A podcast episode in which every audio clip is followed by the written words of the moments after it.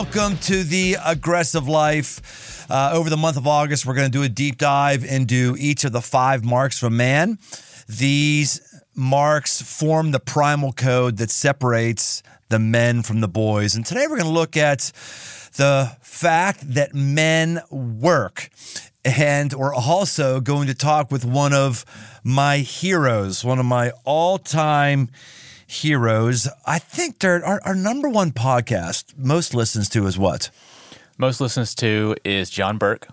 Oh, okay. The Heaven Yep. one, Yep. New York and Times bestseller. Matthew McConaughey. Matthew McConaughey, people like him. and then uh, literally like 50 listens under it. He's going to pass him soon. Is Denny Patton. Okay. So Denny Patton was a guy who led me to Christ. I am a Christian, and he helped me understand the difference between relationship and religion. And then he also mentored me in in ministry, uh, brought me into ministry, which is my day job, which is not the aggressive life, although the aggressive life, I guess, is ministry. Let's not tell anybody about that, though. Yeah, we'll keep that under wraps. Yeah, keep let's keep that under wraps. and so I had him on, which what was supposed to be our last conversation of his life uh, a couple years ago. And uh, a lot of tears on that, a lot of boo hooing. And um, today, I'm going to have on the guy who led Denny to Christ, the guy who actually all good things have happened in me have actually come through Reid directly or indirectly because he set up uh, kind of a culture and a bunch of things that trickle down to be able to get me. In fact, here's a funny story, not funny, a very powerful story. I had a phone meeting before I had a had time with Denny uh, for our for our podcast, and I put down the phone. I was I was rushing away, and the phone rang, and it was Reedley. I call him Reedley. Everybody who I like has a dirt name. It was uh, has has, has a nickname. Reedley was on there. I was like, Reid Carpenter never. He never calls me as, as he should, and he's got a lot of stuff going on. And I, you know, way back when was just a little peon who was enjoying the Im- important things he did in ministry, being able to gather a paycheck from things that he had started, getting wisdom from people he had built into. And I was like, oh, Reid. I picked him up and said, hey, you got you got a time here to really drill into somebody who's one of the rare ones who understands what it's like to have a vision and give your life to it. This could be the last conversation he has about that. Make it last, make it work. And I did. He gave, he gave me great, great impact. It, it had that podcast go great. He served, this man has served as the president of Leadership Foundations of America for five years. It's a faith based network driving spiritual and social change in cities. Before that, he was leading the Pittsburgh Leadership Foundation that had a vision to make Pittsburgh more famous for Jesus than it was for steel at the time, and also started things like helping student ministry people, which is how I got in that. Before that, he was Young Life and was the odds on favorite. Word goes, odds on favorite to become the president of Young Life and succeed the founder, Jim Rayburn. Before that, he was yada yada yada. We can get all kind of fun stuff. I should actually talk about Reedley. I should actually have him talk about how he has worked. Welcome to the aggressive life, Reid Carpenter. Thank you, thank you, thank you. Great to be with all of you. I don't know who all of you are, but I am very grateful to have this chance to chat with you and share whatever wisdom that uh, I have. Well, man, you've got you got a lot of wisdom. I could have had that intro and just talked about the amazing deposits you made in my life for a long, long time, and you've done that because you really exhibit an unbelievable work ethic. Have you ever thought of that before? Not in that context. I've obviously thought about calling. I have thought about uh, vision for one's life. I have thought about uh, uh, steadfastness. I've thought about all the ingredients that make a life going in the same direction possible. So, how would you would you see those things as uh, synonymous with work ethic, or something that builds into work ethic, or just just do us a uh, a mind dump on those things, Reid? Because Well, you've been in the game for a long favor, time. Brian. Yeah, yes. Do me a favor and de- describe what you mean by work ethic. Boy, it's really odd that someone actually asked me a question. I'm so happy right now. Wow. I'm so happy. That's amazing. I can't tell you how often we have guests on and say, hey, Brian wants to have a conversation with you, so we'd love you asked him some questions. Nobody asked Jack. You, with the work ethic you have, you actually ask a question. And we're only five minutes in. I told you Reedley was amazing, Dirt. You were so right. So right. Uh, so, well, uh, kind of the the phrase, and, and you knew me, you first knew me or knew of me when I was a boy. Uh, the phrase is men work and boys play. I like play. I spend a lot of money and time on playing, but I do that to keep me myself fresh for work. Uh, it's why I didn't I didn't excel in college is because I didn't have a work ethic to actually go to school and study and take the test. So when I'm talking work ethic, I'm saying this is what I have to do. And I'm going to do it even if I'm not getting immediate satisfaction and even if it's uncomfortable, uh, because I believe this is going to eventually add value. And if I don't do this, then what is the alternative? A man can't, a man has to work. Whereas a boy really doesn't want to work. A boy does everything he can to get out of work and being productive and contributing to people's lives and, and having a schedule. Whereas a man embraces those things and sees that that's part of how I make a valuable life. So that's how I'm defining work ethic. Thank you. Thank you. This might not be what you want to hear, but the, the reason I have a, a little strange encounter with that term is the fact that I've never worked. And uh, uh, I, I never have considered myself ever having a job. It hasn't come to me that way. And so uh, the, the the the fact is I I could use a lot of language now, but I'll I'll just basically say that I was one of the most fortunate people in the world that God revealed to me early in my life what the purpose of my life was. Very, very, very early in my life, I discovered the purpose of my life. And I am now 84 years old. I have not completed yet the purpose of my life because I'm still fritting here. and uh, and so I ain't going to finish that until I am al- al- alone with Jesus, asking him whether I completed it or not. And so, uh, yeah, so th- th- that's, I know what question you're asking, and I think it's a fair question for 98% of the people in the world. And I think it describes very, very well manhood versus boyhood. But I also know that that there are some people who have known from the get-go what they were to be, what they were to do, and what they were to, uh, what burden in life and what joy in life they were to carry. And what is that for you, Reid? What has that been? What's that purpose? The purpose for me is that I've had three kind of interventions of the Holy Spirit. The first one was when I was five years old, and some lady asked me if I would commit my life to Jesus Christ and accept Him as my Lord and Savior. Now, I didn't know what the heck she was talking about, but I did. I did. I remember like it was yesterday, okay? The second was at Frontier Ranch when I came to grips with who Jesus really was, the Jesus I never knew. And when I got to know him, I was off the charts with with joy and enthusiasm. Uh, and so at that particular point, I didn't want to just follow him. I wanted to be like him. I wanted to know him better than I knew anybody in the world, and I wanted to make him known the way that he basically presented himself. So I began that journey, and that journey then led me to Pittsburgh, to, to Young Life, and then to Pittsburgh, and uh, and then then I met Sam Shoemaker on the mountain, and then the the the the, the, the grand vision for my life was presented to me.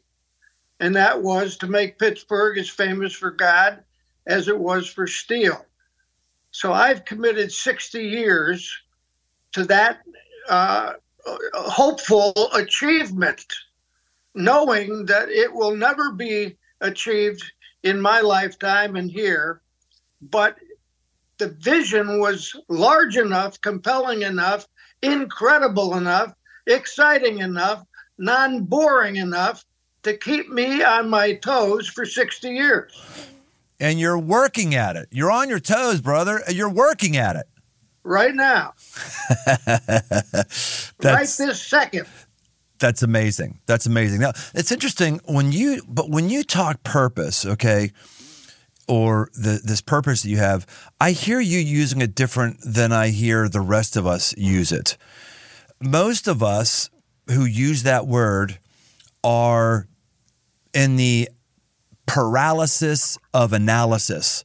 We're always trying to analyze what is my purpose, and I can't do anything until I have my purpose. And oh, I can't really work hard until I have my purpose.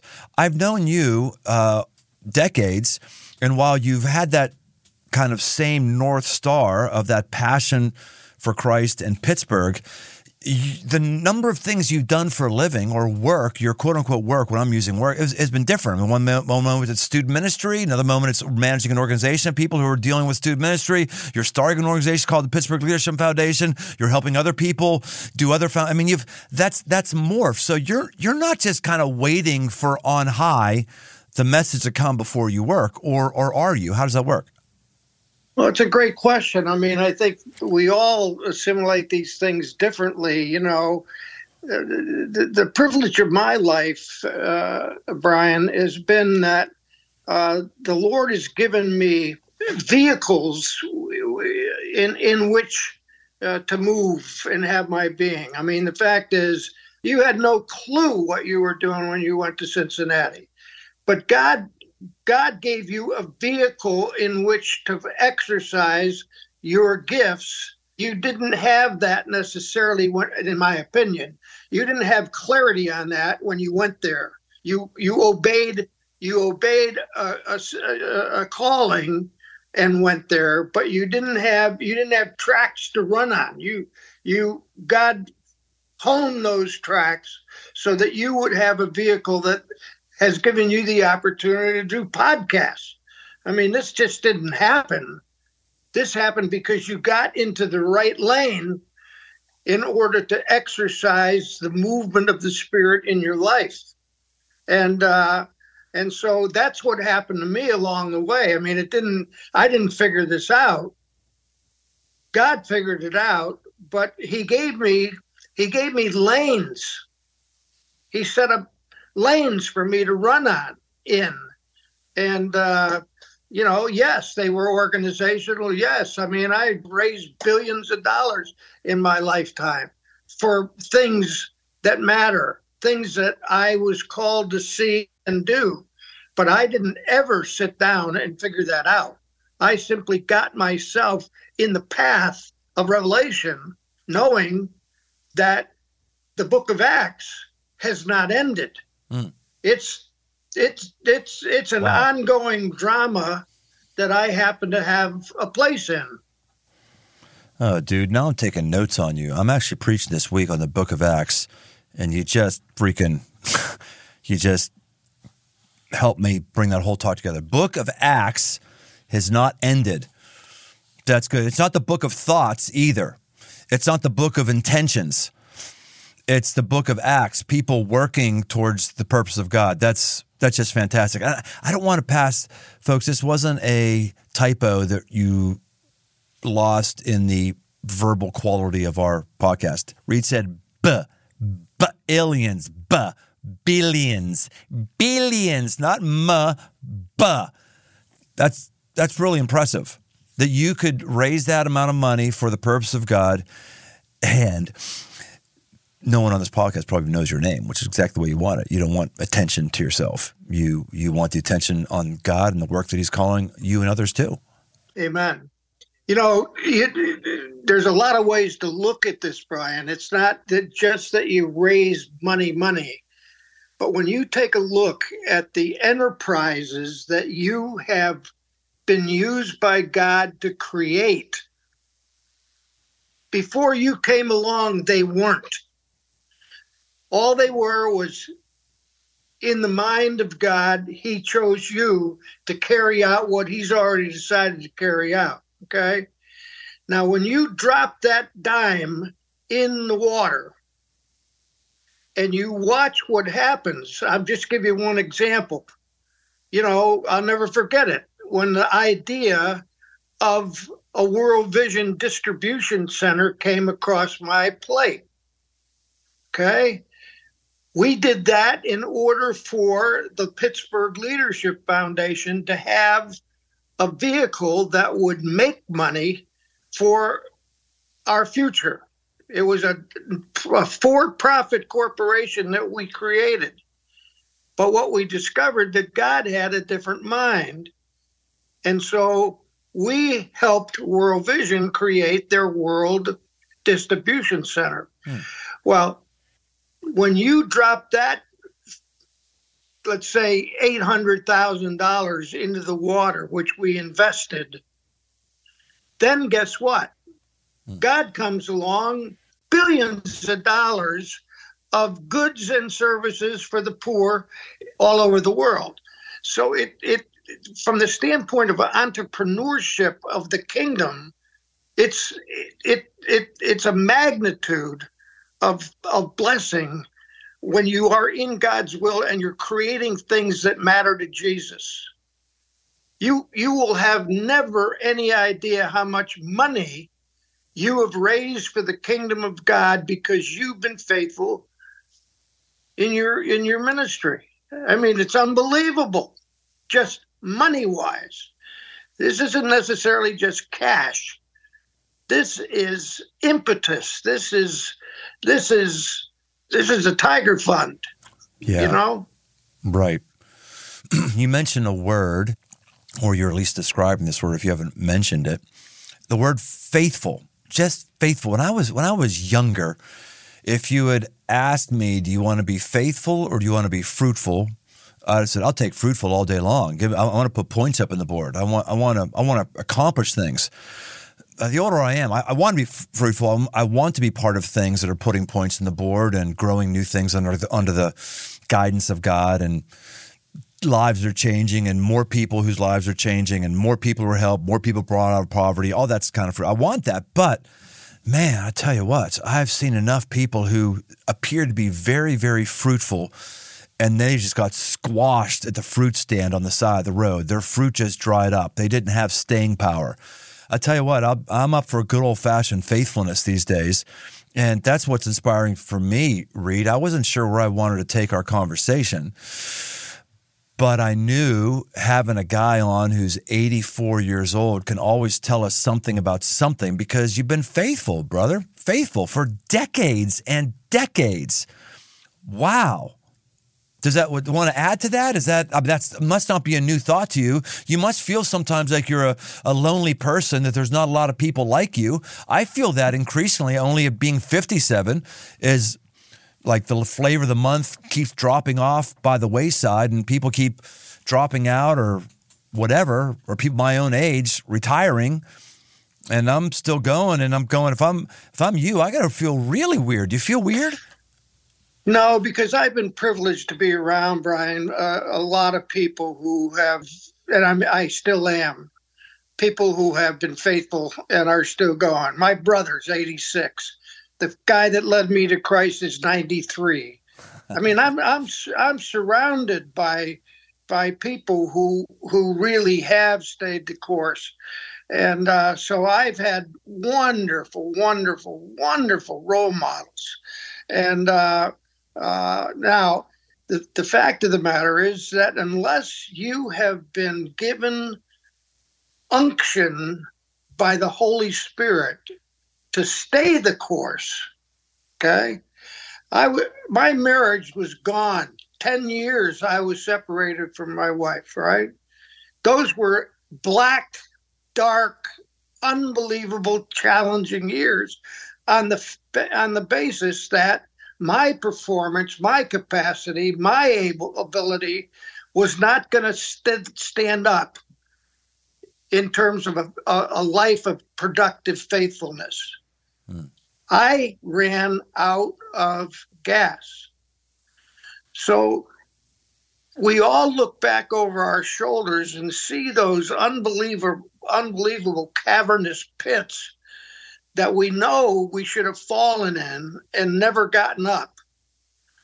But because we've experienced the overwhelming grace of God and He's restored us out of that black hole, and given the nature of our purpose, legs, new legs upon which to run, right? Yep. I could I could talk about events. I've had a tough year this past year. I've mm. had cancer. I have had cervical spine surgery. Mm. I've lost a shoulder. I had to have it replaced all in one year. Wow. And uh, the, the fact of the matter is that I learned more about Jesus in the uh, in what I call the uh, the cancer ward. Mm. You know, I call it the, the chemo depot. I mean, those those places are where Jesus is. Hmm. I learned more about Jesus in those places than I can even possibly tell you. So I don't know to to your listener. Uh, my, my greatest plea is how much are you getting to know Jesus? This is what I stare at, you know, every day. Picture of Jesus. Can you see it? Yeah, I can't see it. Yes. That's, this is my man. That's been the joy and the delight of my life. And I happen to meet you on that journey of trying to make this man known and grab a hold of your imagination. Look what he has done with your imagination, Brian. Hmm. Yeah. You are crazy. because he's taken your imagination and and thrust it way beyond most people. Hmm. And so I have to I have to imagine that it's not because you have some magic dust, but I have to imagine that you're in love with Jesus Christ and that you know him pretty well. I am. Uh, I, I don't know him as well as I think I do, in large part because I thought I knew him really well 10 years ago. I didn't know him as well 10 years ago as I thought I did because of how I know him now. So, yes, yeah, you're right about that. I wonder, I had a whole bunch of questions for you, or some I'll get to, but one of them was like, which you're already answering without me even saying it, was how how do you stay fresh? What do you do to last? And you already answered part of that question anyway. You were like, you, you're having fresh experiences. You're you're learning new things. You're you're going into cancer cancer surgery, what you call chemo depot. you're going into chemo depot, going, oh goody, I might learn something new about Jesus today. Oh, a new learning environment. That's not normal people. Most people just are in a perpetual pity party about themselves and anything that's difficult instead of twisting the script in their mind and going, hey, this is a fresh adventure. I might learn something about God, the kingdom, maybe myself as a result of this. Has that been something you've always done in your life, or is this something you've worked hard to acquire? Brian, one of the great privileges of my life is hanging out with the poor. As you know, I've uh, had a lifetime of being in very difficult situations with with with uh, the issues, not just the people who are poor, but the issues that are because of poverty, et cetera, et cetera, et cetera.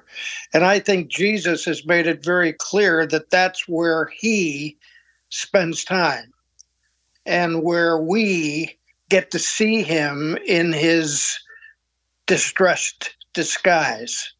And the fact is, I've had the privilege of knowing him in those places on the Lower East Side of New York. I mean, in racial conflicts and shootings, and I mean, you know, I, I've I've had you know I've hung out with gangbangers and the Joe Blannies of this world, and you know, watch these guys go down. And so I, my my my taste buds when it comes to looking for Jesus, I've developed some pretty pretty significant taste buds, and uh, uh, and because c- I kind of know what I'm looking for, because I, I I've hung out with Jesus long enough to know where he hangs out and who he hangs out with and how he hangs out. So that's been that's been really one of the great great great privileges of my life. I mean, you th- th- I have never ever one time since I said yes to Jesus' plan for my life, I've never been bored. Mm, that's good. Uh, that's great. Never been bored. That is that's awesome. By the way, do you remember Jim Rayburn saying? Did you hear this quoted? The greatest sin in the world is to bore a high school kid with the gospel of Jesus Christ. Yes. You can't get a worse sin than that. Right. Right. Yeah, I've I've taken that. A lot of people that that's a really critical thing if you want to understand me. Is I, I, get accused all the time of being um, juvenile and childlike and all that stuff, and I say, well, thank you, thank you very much. I I appreciate I appreciate that. Uh, I think I you you drilled that into me of, hey, things should be fun. There should be some excitement. There should be some silliness, some stupidness, all that stuff. And um, you drilled that quote into me, and and I still think that if it, it's a sin to bore somebody who comes to hear you speak. It's a sin to bore somebody who comes to church for 70 minutes. Amen. It's a sin. It's awful. You're you're being freaking lazy. You're seriously talking about work ethic? You're being lazy and not thinking about a 70 minute experience that could be uh, capturing. You know, the, the, the people who think that there's extra extra stars on your forehead from God when you craft a boring experience or that you actually somehow get dinged by God when you craft an experience that wows people and keeps their attention, that's thinking is weird. Let me tell you, let me tell you why things don't keep people's attention. Somebody isn't working. Somebody isn't spending time to be creative. Somebody isn't being vulnerable enough to share something about themselves that's uncomfortable. These are the kind of work ethic things I'm talking about. And I think your your question there, your statement there, go back to Jim Rayburn, just reminds me of that. Yeah. You know, I think that also, I don't know what you do in in your worship services because I've never attended one. I worship God. But, we, we worship God. That's what we do. We worship God. Amen. we worship God. Yes. Well, that's that's beautiful. But one of the ways to do that is to let one of the ways to do that is let lay people tell their stories yeah. about what Jesus has done for them last week. We never get to hear fresh stories about what Jesus is doing. And so I think that every service ought to have somebody standing up saying, Let me tell you about what Jesus had, you know, yes. that sort of thing. But at any rate, I think that I think that that fresh layman's, you know, uh, you know, tough guys. They say, you know, if they have to say bullshit, that there's no. Go ahead, say it, whatever, just be real. Amen. Yes.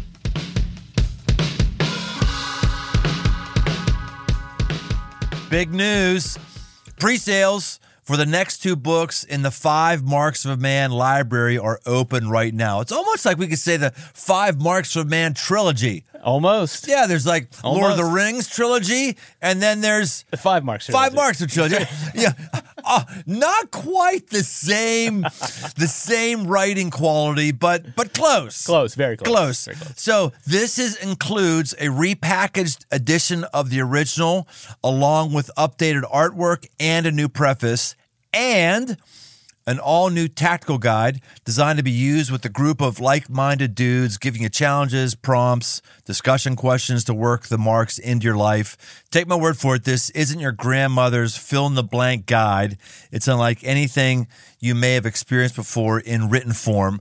Pre order either book, and you'll get access to a limited edition five marks poster.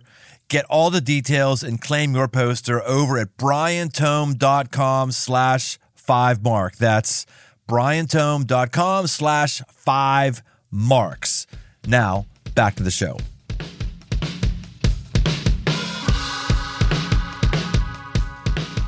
I've got a, I was on a text thread with uh, some of your other disciples, if you will. It's an ongoing thread with some of the folks that are far down your downline. Uh, Chris McLean, Glenn Campbell, uh, just just a bunch, just a bunch of folks like that, right? Uh, Ramsey Long, Ramsey Longacre, Rick Hubler. I mean, a lot of these names you probably don't even know. You know, some of them. but There's just a lot. Yeah, well, you, you when you live your life faithfully, you got a great work ethic, or you go after your purpose, however you want to define it. Stuff happens. Well, this this photo, they didn't know that I was having you on the aggressive life, and I don't even know how it came up, but this photo came to me last week. Let me show it to you. Reid and I are on on Zoom. See if you can see that photo. it's a photo for those. Uh, it's a photo of three guys: Krista Fazio, an old friend of mine who died a year ago, uh, Reid Carpenter in the middle, and um, and Glenn Campbell in Campbell, there as yeah. well. All covered in mud, entirely head to toe covered mud. We used to do these weekends where we take kids away and try to share the gospel with them, and we have to do stupid things just to keep engaged. And whenever there was a a, a rainstorm, or shoot, we would make a rainstorm. We would go get every hose we could, just find dirt and and wet it down, and we'd have a massive mud fight. And I here's this picture of Reid, and I, I figured you're about here. You're older than I am right now, or at least the age that I am right now. Here's 57 year old Reedley. He's covered the head to toe in mud all over your face. And I'm going, gosh, I don't. If I'm showing up to a youth event and there's a mud fight, I think I'm going to laugh. I think I'm going to endorse it. I think I'm going to tell people to do it. I think I'm going to run interference if someone says we shouldn't be do that kind of thing. I'll, I'll be all in on that, but I'm going. I don't know if I'm getting in the mud puddle. I don't know. I, I'm really challenged by that. That's an aggressive move that you made. Like, I don't know if you remember that or not, but it's just the heart of, you called it unction. I'm not even sure what unction means, but I like it. That heart of unction, of aggressiveness, getting involved, jumping in, diving in. Give us, if you remember anything about that day or anything about anything, give us a little mini sermon on it. Well, we had 400 kids at Laurelville that weekend. You actually called- remember. Wow. Oh my gosh! It's called the Holy. The, Brian, it's called the Holy Mud Weekend. More kids met Christ that weekend than any other weekend that we ever had at Laurelville. Okay. Yep. And the fact is that that mud event was not planned. It poured down rain, and the kids went out and did what kids do. And then we all jumped in because we thought that was the funniest, the most hilarious. I mean, if you saw Krista Fazio and Glenn Campbell, uh, I mean, it was just We were all covered in it. All, all of us were covered in it, but I was 20. So go ahead, keep going. at Laurelville right now, there is a mud pit. Every single Laurelville, everybody gets into the mud. And obviously, we have found that that is very, very, very wonderful for the gospel, for people to get totally and completely muddy and then get washed off. It is a phenomenal picture of what happens when we bathe ourselves in the Spirit. Wow. Hold on. Uh, This is, make sure I'm understanding this. I was there. I remember when this happened. I was a part of it. You're saying since then, this has become institutionalized where it's now almost a rite of passage. Exactly. Wow. That's Yep. awesome. Jeez. That's really cool. It's so deep, deeply theological, really. You know, I mean, it's a, it's a, it.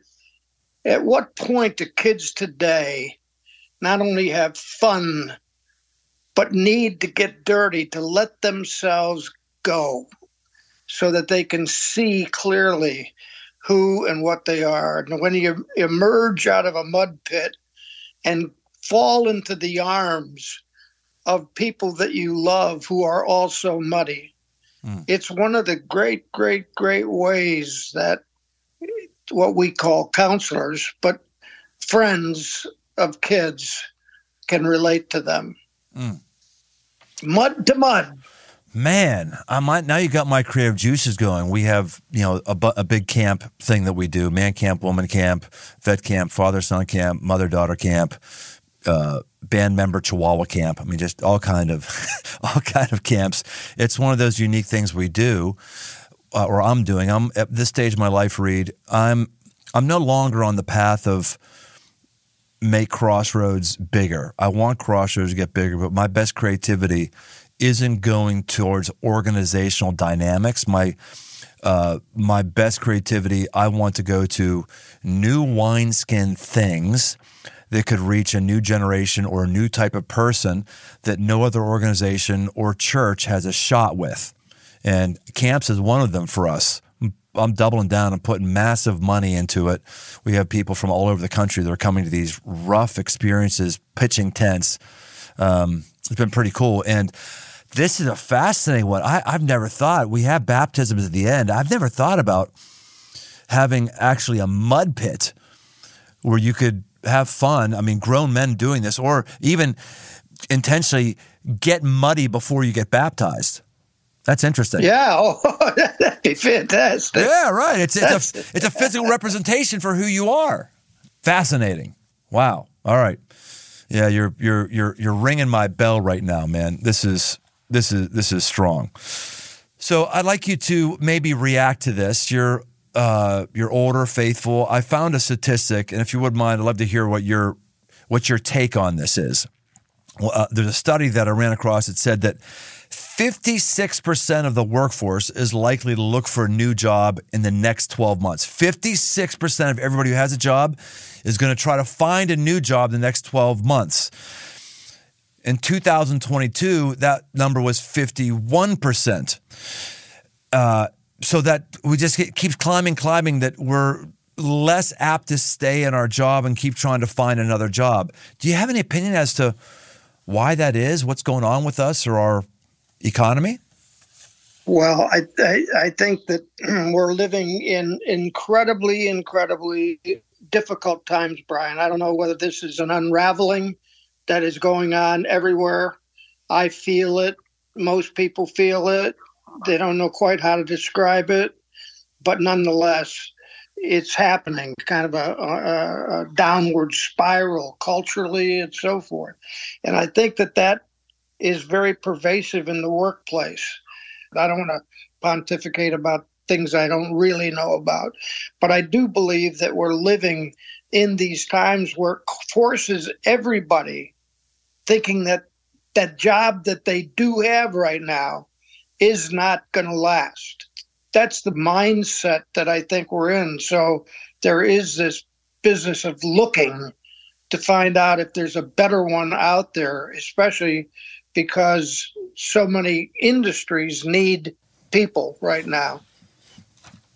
Yeah, it's it's a good word unraveling. And I've heard we've been saying that for a long, long time, but it just seems like there's just more and more evidence of the unraveling, and the signs yeah. are, you know, the, the runaway the runaway growth of mental illness, the runaway growth of suicide, the runaway increase in mass shootings, the the runaway decrease in the number of people who want to get married, the number of I mean, all, there's so many indicators are just not good, and they're just getting they're getting worse, and it comes down to this lack of connective tissue. I think that we have as a culture. Yeah, yeah. Let me ask you a question, if I may. When it when it comes to this unraveling, when it comes to what happens to be on the other side of that unraveling, uh, whether or not I can remember being on top of Mount Washington when Sam gave that vision for Pittsburgh. I'll never forget this because it's it's it's at the heart of my belief. Okay. Yep. When he said to Don James and me, boys, and we were, behold your city. Hmm. Behold your turn around. Turn around. You're up on Mount Washington. Don't look at me. Look at your city. Hmm. Now tell me what you see. What do you see when you see your city? Well, I tell you, Brian, what I saw, I saw two things. I heard the words that, behold, a new Jerusalem. I behold, I saw a new Jerusalem coming down from heaven. It's not something we're building from the earth up, it's something that has been established and it's coming down from heaven. Mm-hmm. So our job is to call it down, pray it down, work it down because it already exists. Not something we have to make up. And the other thing I saw, which was very fascinating to me, I'm sitting there looking at the third largest corporate town in America. So there is Westinghouse, and there is U.S. Steel, and there's Gulf Oil, and there's Pittsburgh Pirates, and they're across the skyline. And what I saw was that Jesus already had a plan to infiltrate the workplace. It's called the church. His people. It's called the people of God. They're already there. right. They're already there. But they've never basically identified themselves as being emissaries of Jesus and his kingdom in that place. Yes. They haven't been trained to be that. And so they just go and occupy space and get a paycheck. So I think that we've got the strategy, we've got the cap- capacity, because at Procter and Gamble today, while we're on this call, there are Christians from your church in Procter and Gamble serving Jesus today, right now. Right. So the mobile, the mobilization of what is already there is pretty, uh, uh, you know, it's very, very profound and very provocative. I'm just wondering what what emphasis uh, in your in your ministry on this whole work thing are you putting on on on that strategy of God? Well, I think the main thing I'm trying to do whenever I see folks is help them to see that you don't graduate from the workplace, the corporation, your private business. You don't graduate from there to a religious nonprofit. You don't try to work your way up the kingdom ladder and maybe someday you'll be quote unquote in ministry, which is defined as getting a paycheck from some religious organization. You, you're where you are right now to do the work of God where you are right now, whether it's a bricklayer or a, mar- or a marketer. You're where you are right now. And we need to represent Jesus and, and have a great work ethic for him while we do our jobs. I was just the other day, I was, man, this is so good. I think I'm going to mention this this weekend uh, when I preach is Lib and I just got a new washer and dryer. And uh, I, paid the extra to have it delivered. So the guys come up and they deliver it. And, uh, you know, they're, they're leaving, they leave. And of course, the washing machine doesn't work. Of course, it doesn't work. It's a brand new one, it doesn't work. So then I'm on the phone and figuring out who I got to talk to. And the phone message says, you can text us at this message here, get better, faster service. So now I'm, I'm texting a specific number. And finally I get past the bot and an actual person comes on and, and, you know, this person's trying to solve my problem and, and they got as far as they could. And I think they did solve it. I, I guess got to get a whole new one basically. But anyway, the end of it, this person goes, well, let me, let me just read it because I, I I took a picture of it because I was so inspired. Actually, here it says, um, he says uh, after after you get the new one, he says this quote: "We would love to hear how it went. I pray you have a blessed rest of your week." And I thought, well, here's a person from Home Depot who didn't Yeah. get the corporate political correctness memo. You're actually bringing like godly language in. I assume you're a Christian. Even if you're not, you're just trying to bless somebody. I pray you're letting a customer who I have not expressed my faith, you're letting me know that you actually believe in prayer. You're talking about a blessed week, not that you have a lucky week that if things go well, that God actually has his hand in your life. And I just thought, okay, this is a person, even even as they're texting somebody they don't know through a helpline, they're trying to put their faith in action. That's pretty cool. That's good. That's great. Yeah, That's beautiful. I like it. So I don't think I've figured it out yet, Reid, but I, I know that we've got to not help people th- think that their next job is the one they can really serve Christ in. The current Yes. job right now is where God has them and where He wants them to serve. And it starts with giving an honest day wage. And if you're working from home, or as Elon Musk has said, if you're not working from home, if you're choosing to not work from home, if you're working at home, man, we just got to have great work ethics and putting our time in on, on the computer at home instead of at the cubicle. Amen. So I want to I, I want to just end our time. This has nothing to do with work. I I well, it could, but I'd be really remiss if I didn't learn from a spiritual hero here how to be 84 and last.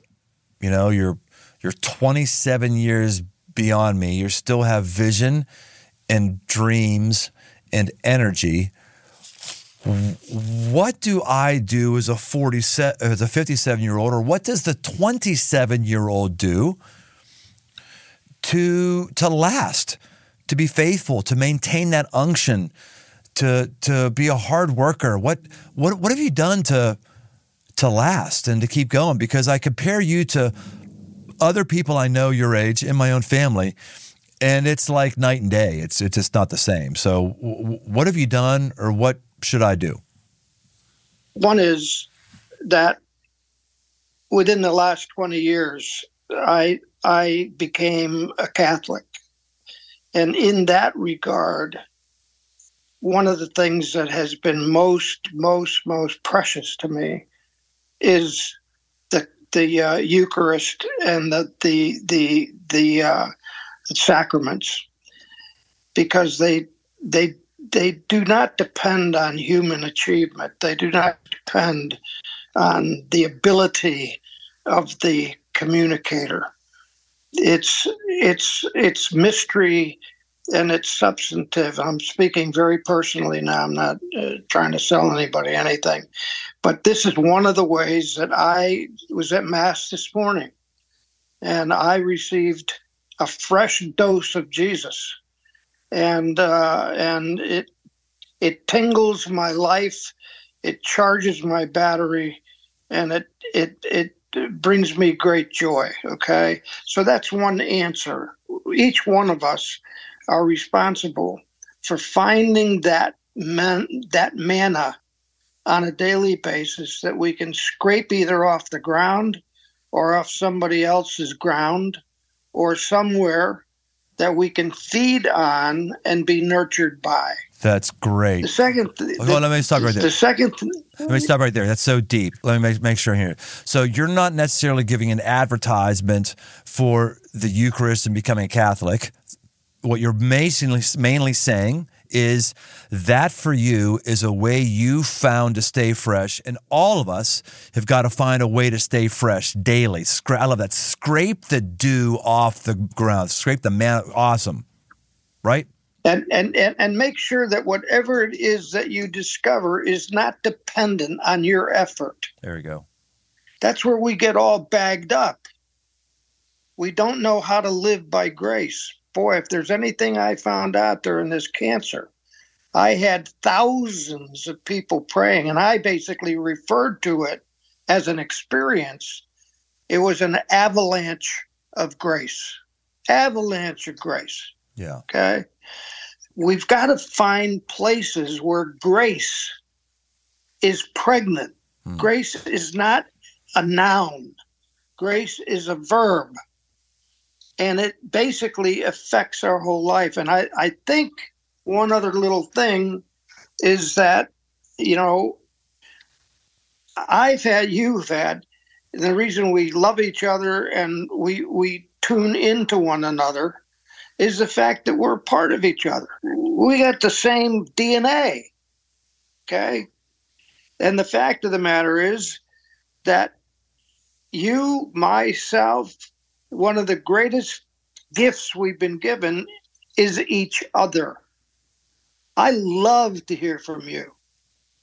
I love to hear from you. I love to laugh. I love to tell stories. I love to hear what God is doing in you, through you, with you, and your beautiful wife.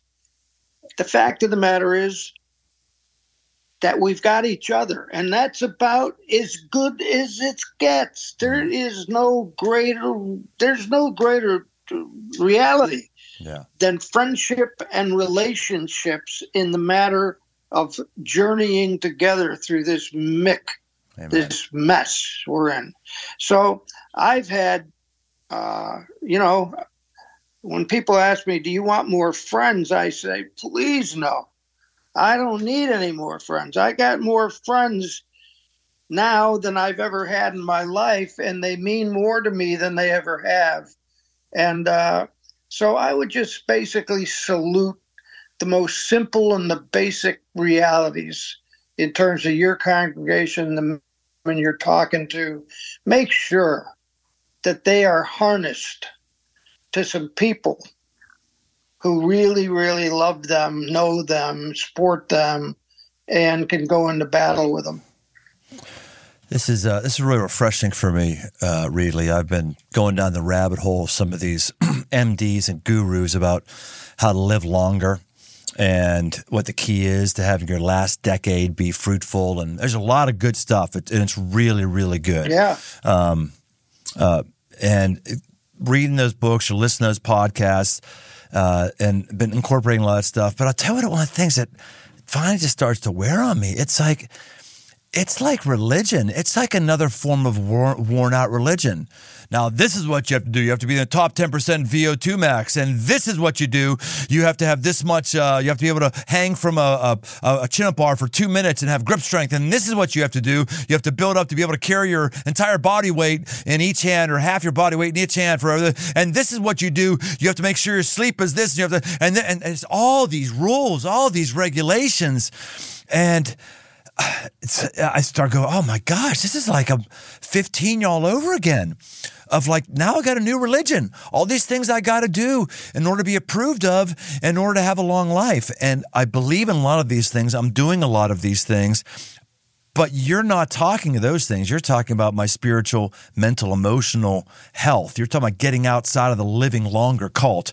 You're talking about getting an encounter with God and having Him give to you what you can't manuf- manufacture on your own. And that's how you're lasting. Is that right? Well, I would say, I would say yes, yes, yes, yes. But I would also say that when you're in this spot of following God's will and looking over your shoulder and seeing the faithfulness of God, this is, I don't know how much more time we have, but one of the things I wanted to share with you before we end is I, I think one of the new revelations to me over this last really two months as I have, you know, wandered in this this uh, uh, place of, uh, you know, so much physical ailment, so much challenge. Uh, it's like my body is deteriorating, but my spirit is soaring. I, I, I hmm. can hardly contain the unction that I feel in my spirit, okay? Because I'm on my way home. I'm going home. There's a place prepared for me. And I'm going to go home, but I'm not going to go till he's finished with whatever he has for me to do. So, this business about trying to stay alive longer. I mean, for the follower of Jesus, that's almost sort of bullshit, you know? I mean, who, I don't want to stay alive any longer than he wants me alive. Okay. Yeah, yeah, you're right. It, it is. It is uh, the, the, folks who are really into this and put this stuff out there, which I'm really thankful for. To a person, they're atheist or agnostic. To a person, as far as I could tell, because they have nothing else to live for. Because for them, this That's life, right. this life is all there is. So if this life is all there is, it's all about me, and I got to have me last longer instead of maybe maybe you need to take an aggressive move and start doing some things that are more risky that might cause you to die sooner. Maybe you need to start enjoying your life and having a couple cigarettes and enjoying your life because you're to have a better one the next time. Maybe you ought to do that. There's a. I finally made you laugh. there's there's nobody can utter a statement like you just made any better than Brian Tome. Because he's probably smoking a couple of cigarettes behind the barn door. Uh, no, no, on my front on my front deck actually, on my front porch is where it happens. uh, I gotta tell you, just be with you. I'll I'll, I'll close out with this. Um, Lib and I have talked before. One of our biggest, biggest mistakes in life, or Lib's greatest or regret. I wish she was here. I should have told her you were coming on because I'd have had her had her on. Is do you remember when Lib oh, and I? Great. Oh yeah, totally. Well, I'm I'm talking to you now. I'm thinking, talk about connection. Lib and I need to come down to Florida, hang out with you and Carol. You know, for at least for dinner or something like that. I'm, I'm, serious. I would come down there just for that because we need to rectify or I mean, rectify something from years ago. I was brand new married. I went out golfing the first time uh, while after I was married with Eric Taylor. We talk about this, Brad Henderson, good friends of mine. And Lib calls me on the golf course. She calls me on the golf course and she says, Where are you? And I said, I'm I'm I'm golfing. I mean, golfing. You're walking 18 holes back then. You're you know you're probably five hours on a weekend waiting for people. So I'm golfing. She said, still golfing. Their dad is you know never golfed. She didn't know. I said yes. So I end up like running the last holes to get home to my bride who's made this beautiful dinner, and then you call. You called, said, "Hey, Carol and I are uh, the North Hills, and um, just thought maybe you guys want to have dinner," which was shocking. I, I like I was a nobody then, and why was Reid thinking of me? And I called Lib. I said, "Hey, you never get Reid Carpenter called him and Carol. They want to go out for dinner. Of course, she had this dinner was made, and she because I not told her what was going to happen with golf. She was just on edge. She's like, "Oh, I can't do that." Uh, and she was like, "No," and I was okay. Well, I won't push it. You're right. You worked hard to do dinner, and I, I, I think I said, "Honey, this, this these don't come around very often." They don't come around very often. And we talk regularly that that that that opportunity never came around again. And she talks, but man, I wish I would have understood that. I would have said, who, who cares about the, the meal and stuff like that? I just say that to say, when you have an opportunity to connect with somebody personally, relationally, on a friend level. It doesn't matter what's on your agenda. It doesn't matter how much you've done for something else or how much you prepare for something else take advantage of that ability to connect. And that's why, Reid, I think one of the reasons why you've lasted so long is everybody meets you and they feel like they're your best friend. Gil Hopkins, who who died years ago, who was another spiritual grandfather of mine, who was here in Pittsburgh, and you and Gil used to do a lot of stuff together before back in Young Life days. He would marvel all the time. He said, "Man, Reid meets somebody one time, and he remembers their name." And he might see them at a Young Life Ranch event two years later and he remembers their name. You have this ability to make everybody feel like they're the most important person in the world because when you're with us, you're really with us. Thank you. Yeah. I wish I could do it. I wish I could be like you in that area. Like remember those names. I don't know how you're doing it. I wish I want to be like you in many ways that's one of the ways I want to be more like you. So, Reid, is there anything you want to end with? And with anything that you wanted to talk about that we haven't talked about, this is also time to advertise anything you want to advertise, give an ask for anything. Just, uh, I've, I've kind of dictated the pace of conversation. So, anything you want to touch on before we sign out? The, the, the real calling, uh, Brian, of my life is really wrapped up in John 17. John 17, I think, is the most uh, uh, under under preached about, under practiced reality because it recalled it it causes us to ponder. Uh, you know, Jesus prayed for you in that prayer. He prayed for me in that prayer. And uh, the, the the fact of the matter is that that prayer was the longest longest prayer ever recorded in the scriptures, and uh, and uh, and it's not redundant. It's uh, it it it's alive and well. So I pray for you and your church. I pray for Cincinnati. I pray for the body of Christ in Cincinnati. I know the thing that I would like you to think about is the fact that God has has raised you up and your congregation and your wife and your family as a demonstration of what the kingdom of God is supposed to act like, look like, smell like, be like. And I get a chance down here in Florida to hear all kinds of people from Cincinnati give witness to what is going on in your community. Okay. They don't care whether you're Catholic or whether you're this or whether you're that or whether you're this or that.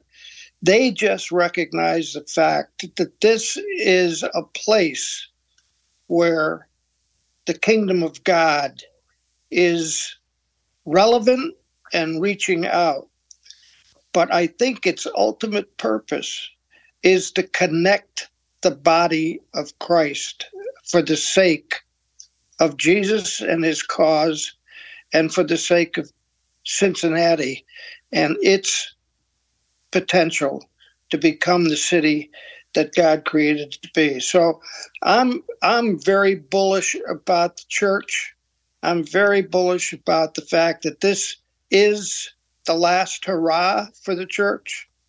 We're we definitely in my opinion, are in those last days where we as the church have really got to take seriously what we look like, what we taste like, what we think like, and, and so forth. So I just want to thank you and your people, whoever's listening to this, to just uh, be a little bit of a cheerleading co- corner that there's there's a world out there that is being fed manna from the results of uh, of your your work and effort. So thank you.